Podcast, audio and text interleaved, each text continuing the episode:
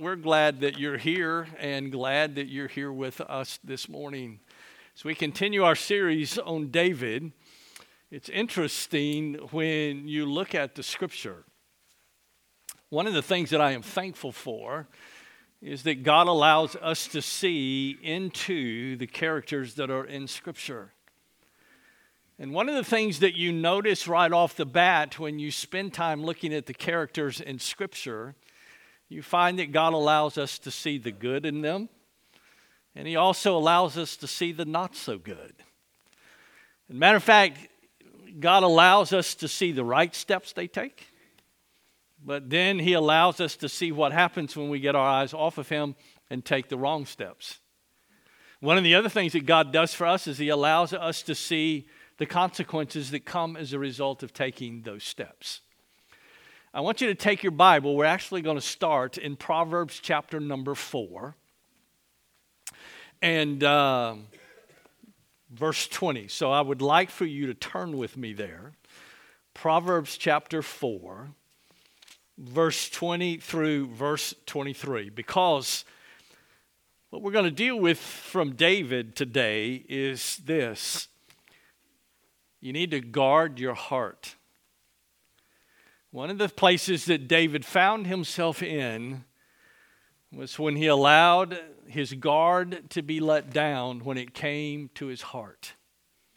If we're not careful, the same can happen to us today. Matter of fact, we can find ourselves today in a place of great victory.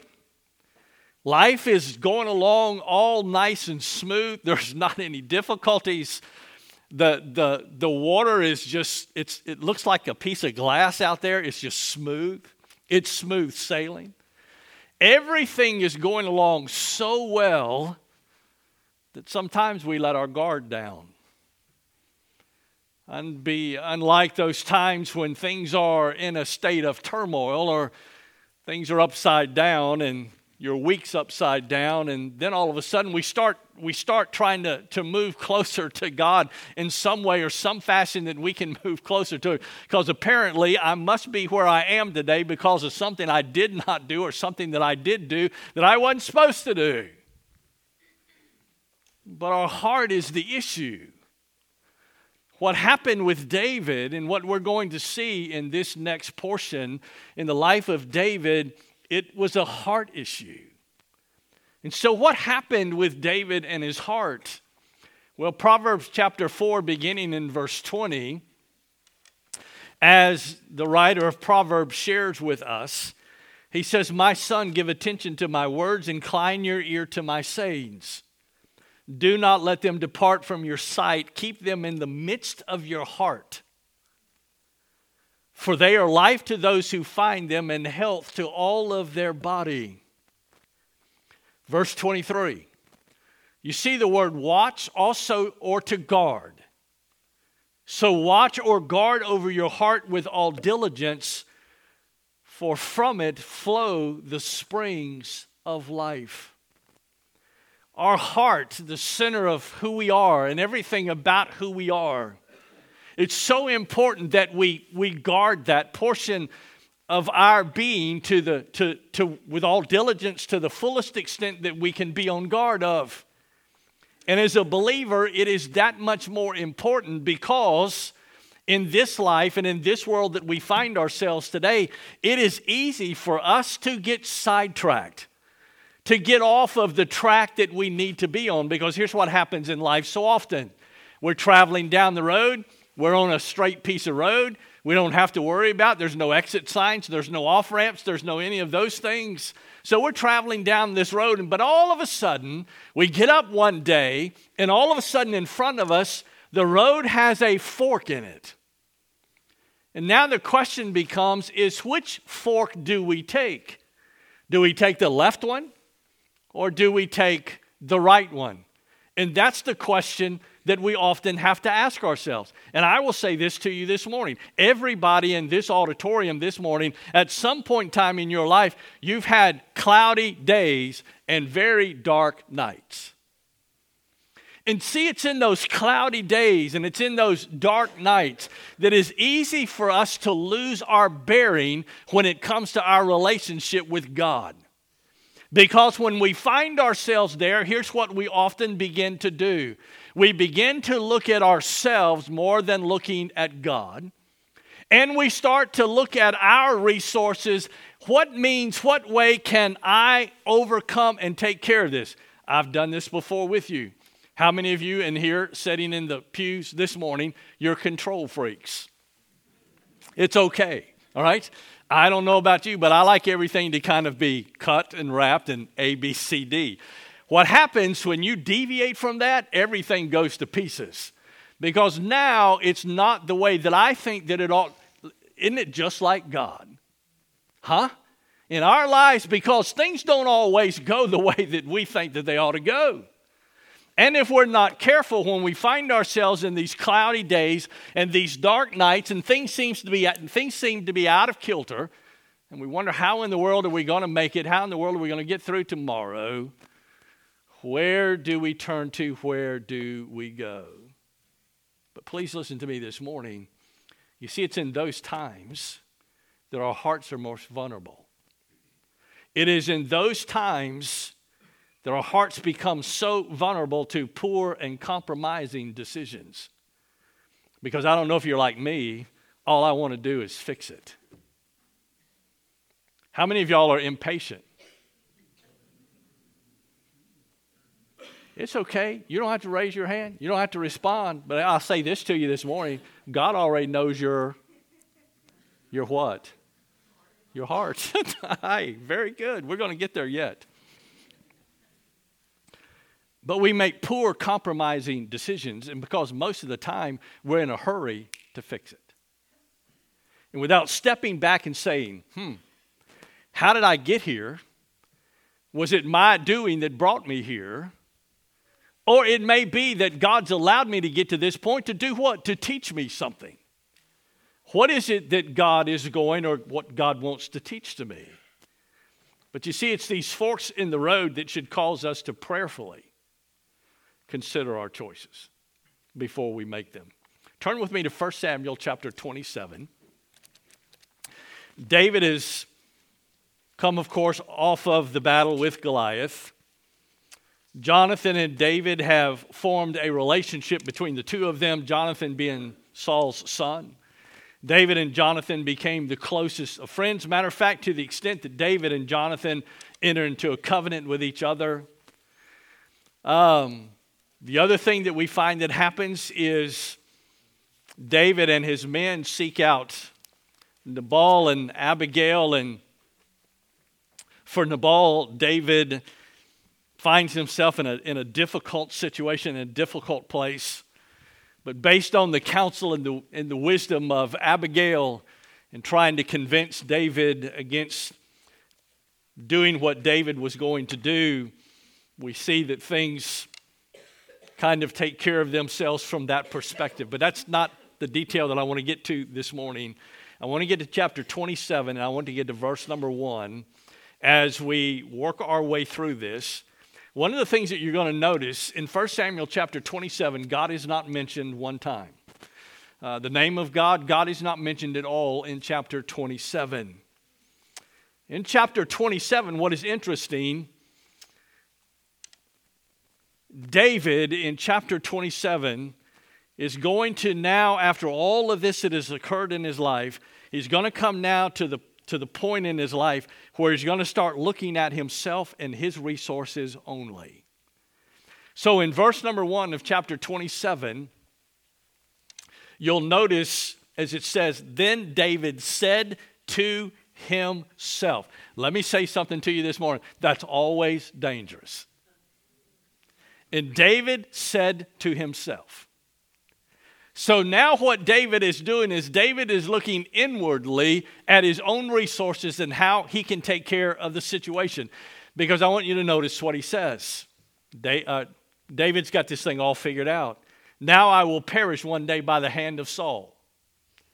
How in the world, David, did you ever get to that place that you think you're going to perish at the hand of Saul? David, have, have you forgotten, David, that you've been anointed as the next king of Israel?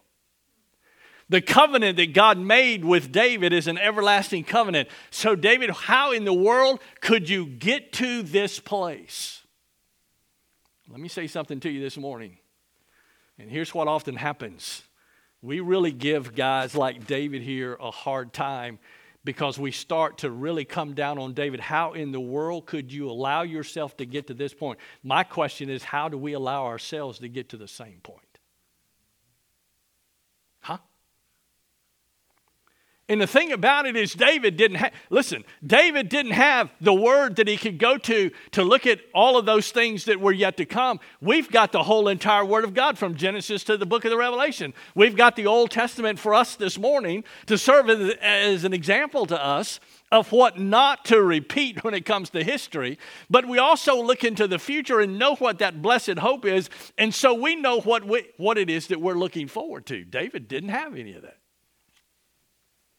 So David begins to look at himself. You know, it's important when we talk to ourselves, though. How many of you, let me ask you another question. All right, here comes. Some of y'all already know what this question is. How many of y'all talk to yourselves? It's okay. Now, please don't raise your hand. How many of y'all answer yourselves? That's what I thought. Okay. Be careful. Okay. Because unfortunately, here's what's going to happen David's going to answer himself. You know, that's when we get in trouble sometimes when we answer, is when we answer ourselves. So I want to share three points with you this morning out of this message of guarding your heart. David, a man after God's, uh, God's own heart. So here's the first point when we find ourselves in these places, one of the things that we need to do is make sure that we stand firm, whatever the circumstance. We need to stand on what we know. We need to stand on the truth of the Word of God. There's no reason for us to fear. There's no reason for us to deviate from standing on the truth of the Word of God and what we know for sure Matter of fact, hold your place in 1 Samuel and turn with me to Galatians chapter number 6. Galatians chapter 6. And I want you to notice with me, as Paul shares with us in his letter to the church at Galatia, starting in verse 7 of Galatians chapter 6. Matter of fact, this is a familiar verse of Scripture because it begins this way in verse 7 Do not be deceived. God is not mocked. For whatsoever a man sows, that he will also reap. For the one who sows to his own flesh will from the flesh reap corruption. But the one who sows to the Spirit will from the Spirit reap eternal life. Verse 9, this is the one I want you to pay attention to. Let us not lose heart in doing good. In other words, just do the right thing. Regardless of the circumstance that we find ourselves in, just do the right thing. Sometimes that can appear difficult. Sometimes the situation that we find ourselves in, please don't ever get to the place or get to the point that we start to trust in situation ethics and depending on the situation dictates what the right answer is going to be. No, the right answer is predicated based upon what the Word of God says, not the situation. So Paul writes, he says, So let us not lose heart in doing good, for in due time we will reap if we do not grow weary. I know it's tough. Life's tough. Life doesn't get any easier. Matter of fact, you spend any time reading or watching the news or listening to the news or looking around you in the world today, I will tell you, there's a lot of cloudy days and there are a lot of dark nights. But if I can encourage your heart with this today, do not lose heart. God is still on the throne, and it is God that is going to bring all of this together. So for us, who do we trust in our own resources, in our own selves? Here's what David said Surely now I'm going to die at the hand of Saul.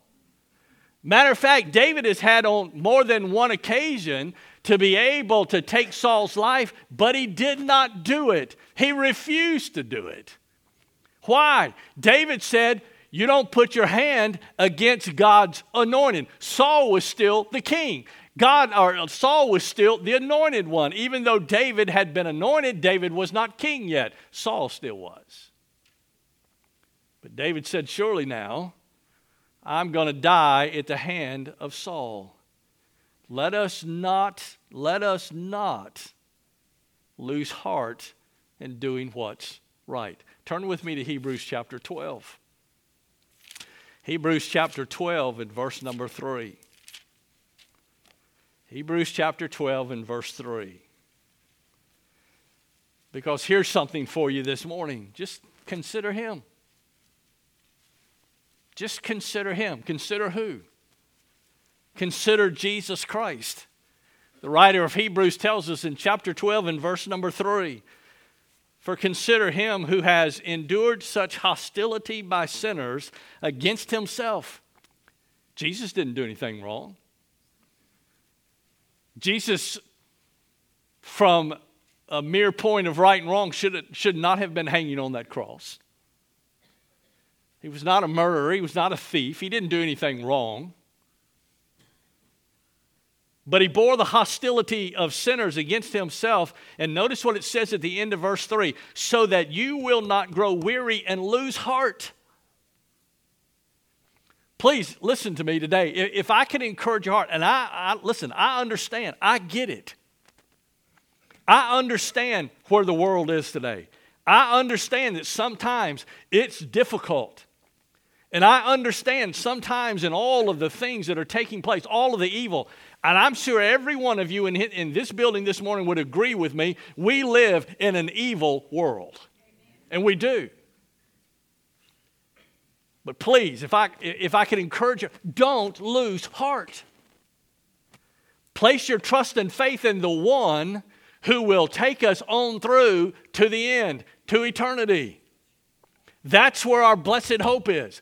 That's where we find our strength. That's where we find our contentment. That's where we find what we need in life every day, even in those days of cloudy days and dark nights. Well, what about when you sit across the desk from the physician and the physician begins to share with you all of this list of things, and all of a sudden the bottom comes out from underneath your world? What do you do at that point? I can tell you this there is only one that you can turn to and place your hope and faith in, and that's in God. And I know some of y'all are sitting there, well, you know, it's easy for you to say. And please listen to me. It's easier said than done. Now, I will tell you that. Trust me. I remember when I was holding the hand of my dad when he breathed his last breath. I remember, I, I remember the day that I had to go into his room and tell him that he had cancer. And I remember my dad laying in that hospital bed after they had gone and done the surgery. They were going to try, they were, they were going to do this surgery.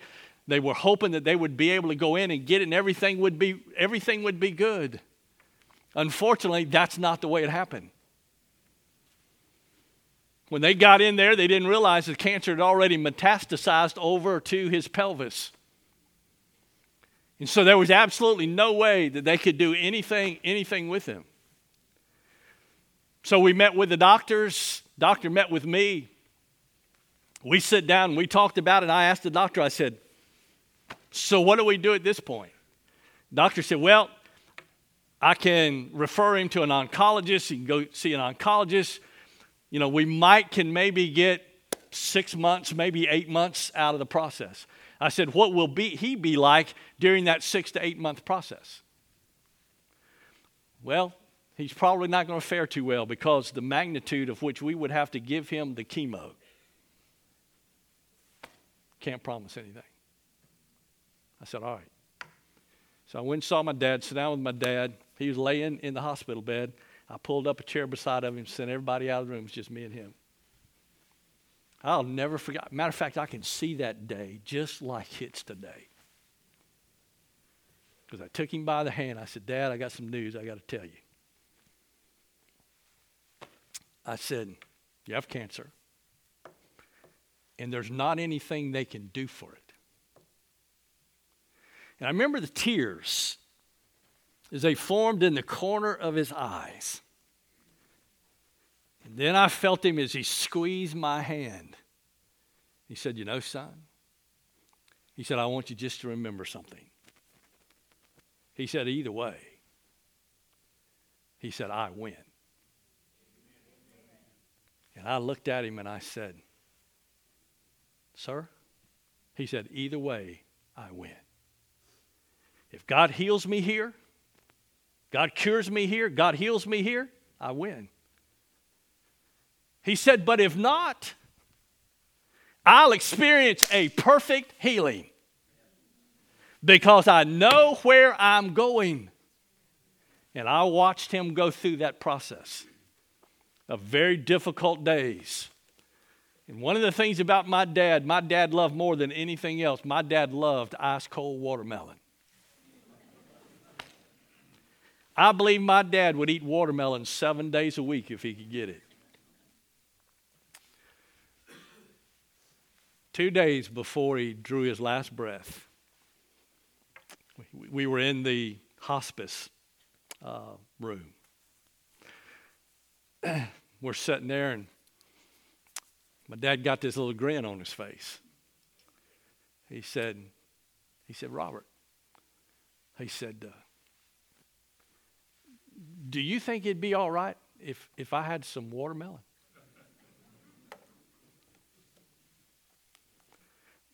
It wasn't the time of the year for it yet.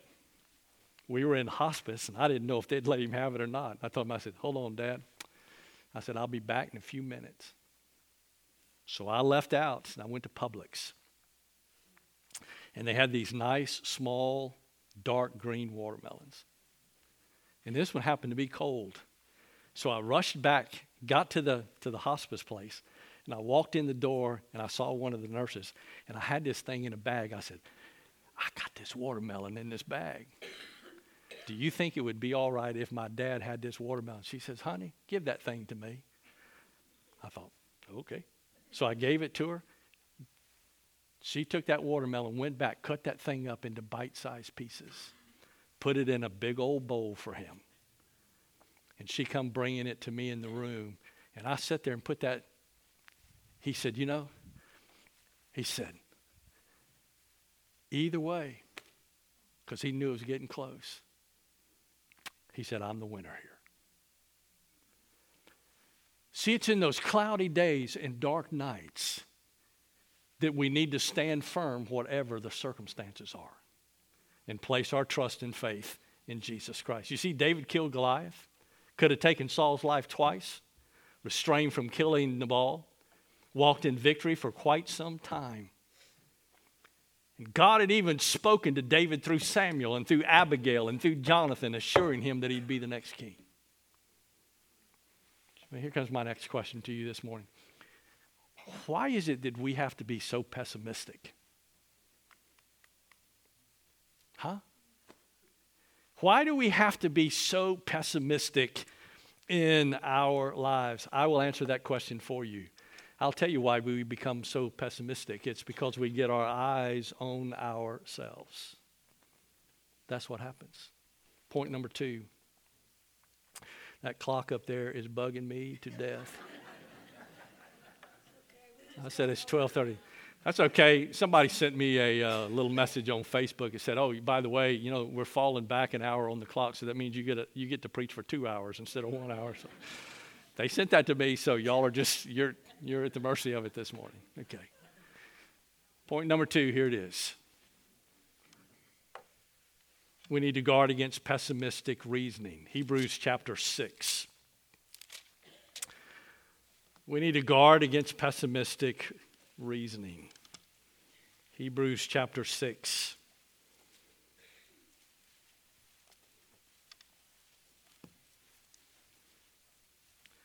Beginning in verse number 10. So, for God is not unjust so as to forget your work and the love which you have shown toward his name, and having ministered and still ministering to the saints. And we desire that each one of you show the same diligence so as to realize the full assurance of hope until the end, so that you will not be sluggish, but imitators of those who through faith and patience inherit the promises. For when God made the promise to Abraham, since he could swear by no one greater, he swore by himself, saying, I will surely bless you, and I will surely multiply you. And so, having patiently waited, he obtained the promise. For men swear by one greater than themselves, and with them an oath given as confirmation is an end of every dispute. In the same way, God desiring even more to show to the heirs of the promise the unchangeableness of his purpose, interposed with an oath, so that by two unchangeable things in which it is impossible for God to lie, impossible for God to lie. So my question to you is where, where, where are you, who are you going to trust? Where are you going to trust? Where are you going to look to? In those cloudy days and dark nights when it seems like the bottom is coming out, where do you turn to? The writer of Hebrews goes on We who have taken refuge would have strong encouragement to take hold of the hope set before us. This hope we have is an anchor of the soul. Do you see that? It's an anchor, it's in a rock. It won't move, it won't budge, it will always be there.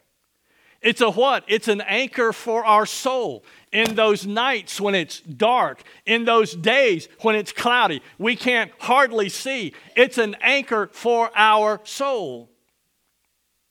Steadfast, sure. Verse 20, where Jesus has entered as a forerunner for us, having become a high priest forever according to the order of Melchizedek. Folks, listen to me. He's already gone the path. He's already gone the way. He's already gone through the portal of death. He's already there. He's at the right hand of the Father. For us, to place our trust and faith in an anchor that will not be moved. Well, what about David? Well, let's go back to 1 Samuel 27. What did he do? What did David wind up doing? Chapter 27.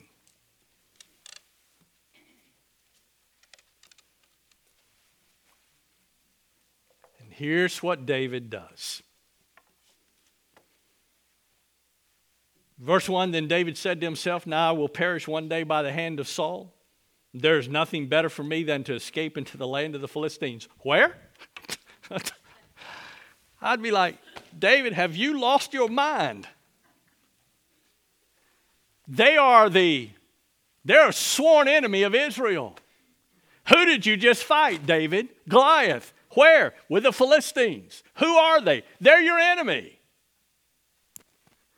The worst place we can go when things get difficult is into the camp of the enemy.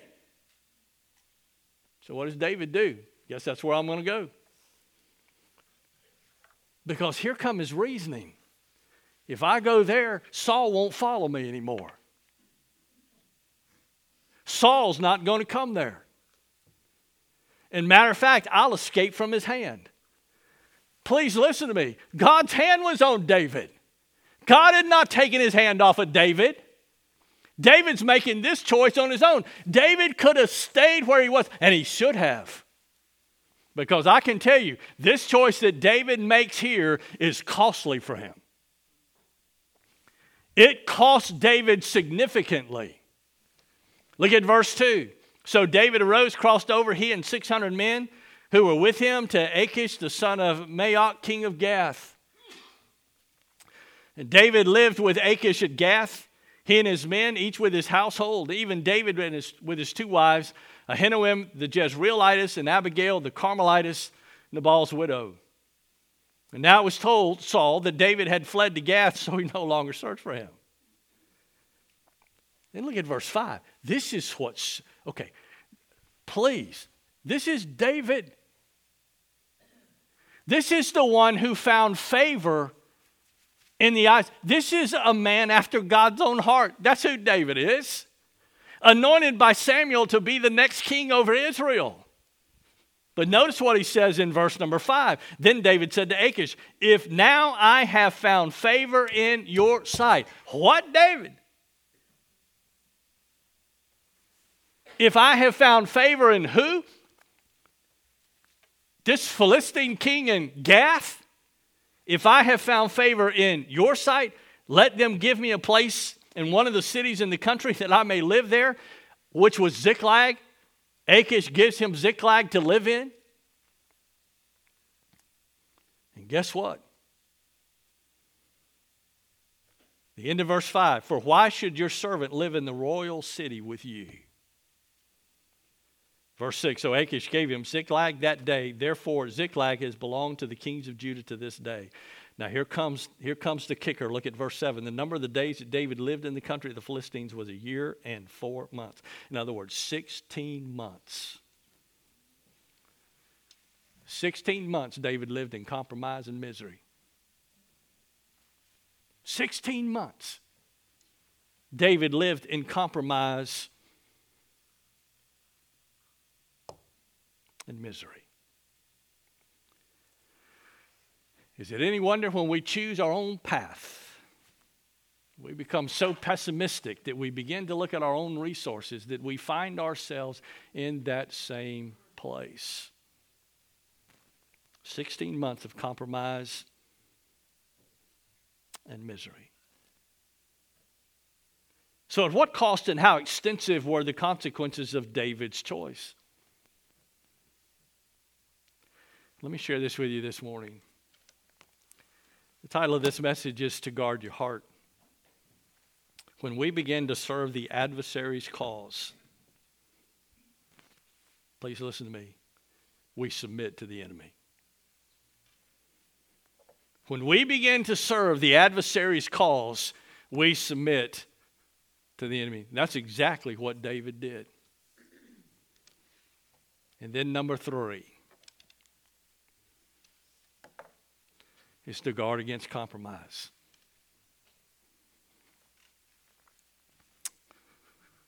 David allowed the circumstances that he found himself in to begin to, to have an effect on his heart. And through his own pessimistic reasoning, David began to come up with these solutions that just made no sense. And let me tell you what it leads to it leads eventually to compromise in the life of David. Did he compromise? Sure, he did. Go to chapter 30. Chapter 30. I've been there, been here, been here, done that. Been there, done that.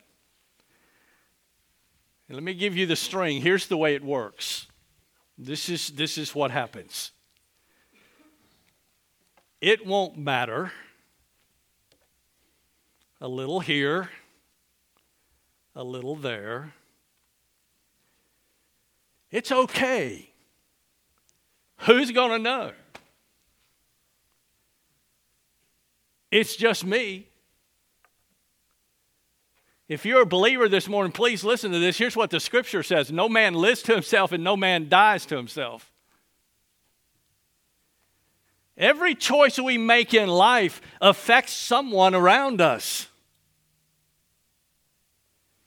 And so, in our walk with the Lord, we need to make sure that every day we stand firm on the truth of the Word of God. Number two, that we remain optimistic, not pessimistic in our reasoning. And number three, we don't allow ourselves to go to the path of compromise. So, what did David do? Well, chapter 30, verse 1. Notice what it says. Then it happened when David and his men came to Ziklag on the third day that the Amalekites had made raid on the Negev and on Ziklag and had overthrown Ziklag and burned it with fire. Now, this is where he was living, all his family was there. Everyone was there with him. All the men that were following after him, they were there. All their families were there. Everybody lived in Ziklag. David just knew that that would be a safe place to hang out in his run from Saul. Verse 2. So they took captive the women and all who were in it, both small and great, without killing anyone, and carried them off and went their way. In other words, they went into Ziklag, captured everybody that was in there, and hauled them off. Fortunate for David, and in the providence of God's hand, they didn't kill all of them that were there. Verse 3 When David and his men came to the city, behold, it was burned with fire, and their wives and their sons and their daughters had been taken captive. And then David and the people who were with him lifted up their voices and wept until there was no strength in them to weep. It's amazing in our lives when we find ourselves at this point to bring us to the place of humbleness in our lives. Matter of fact, David now finds himself kind of at what we refer to as the bottom of the barrel. He is at the end. There are no resources past here. He's done exhausted all of his resources, and now he's looking at what has happened, the consequences of the wrong choice that David made. I'm going to tell you something there is nothing any more humbling than to deal with the consequences in your own life of your own pessimistic reasoning. And that's where he is. Verse 5. And now David's two wives had been taken captive Ahinoam the Jezreelite and Abigail, the widow of Nabal the Carmelite. First part of verse 6 Moreover, David was greatly distressed because the people spoke of stoning him. I'm going to tell you something, it doesn't get any lower than that. The very ones that had fought with David the very ones that had followed David to the hilt. The very ones that entrusted David with their lives. Now they're talking about stoning David. I'm going to tell you something, you don't get any lower than that. I mean, it's one thing for yourself to find yourself here. Now, all of a sudden, he's here, plus all of those around him are looking to stone him. So, where do you turn at this point? You know what's amazing to me today is sometimes it takes the most traumatic episode in our lives or traumatic a traumatic situation in our lives to get us to turn our eyes back to God where they should be. What happened with David? You ready for this? I, I love this about Scripture. David now makes the right choice. Look at the next part of verse 6. For all the people were embittered, each one because of his sons and his daughters. But please underline the next part. But David strengthened himself in the Lord his God. Where did he finally turn to? You know what's amazing to me? Uh, let me tell you, I, I can share this because I've been there. I can share this because I've walked down this same path. And I can share this as truth this morning because I've been there. You know, it's one thing to preach about it and to teach about, but when you've walked the path yourself, I can tell you right now, there is only one place that you're going to find the strength that you need when you come to the end of everything you've exhausted. There's only one place to turn to, and that's to God. But don't wait till that point when it's that late in the game to decide to turn to God. I'm going to tell you something, it'll save you a whole lot of heartache. It'll save you a whole lot of misery if you'll just turn to Him early on and look to Him and seek Him for everything that you have. Look at verse 7. And then David said to Abiathar the priest, the son of Ahimelech, he said, bring, Please bring me the ephod. So Abiathar brought the ephod to David. Notice verse 8. This is where it all turns. This is where everything changes. And David inquired of the Lord. Before David takes another step, before David goes down another path, guess what David does? All right, God, is it for me now to go do what needs to be done? Are you ready for this? David waited till he got the answer. So David inquired of the Lord in verse 8, saying, Shall I pursue this band? Shall I overtake them? And he said to him, Pursue, for you will surely overtake them, and you will surely rescue all.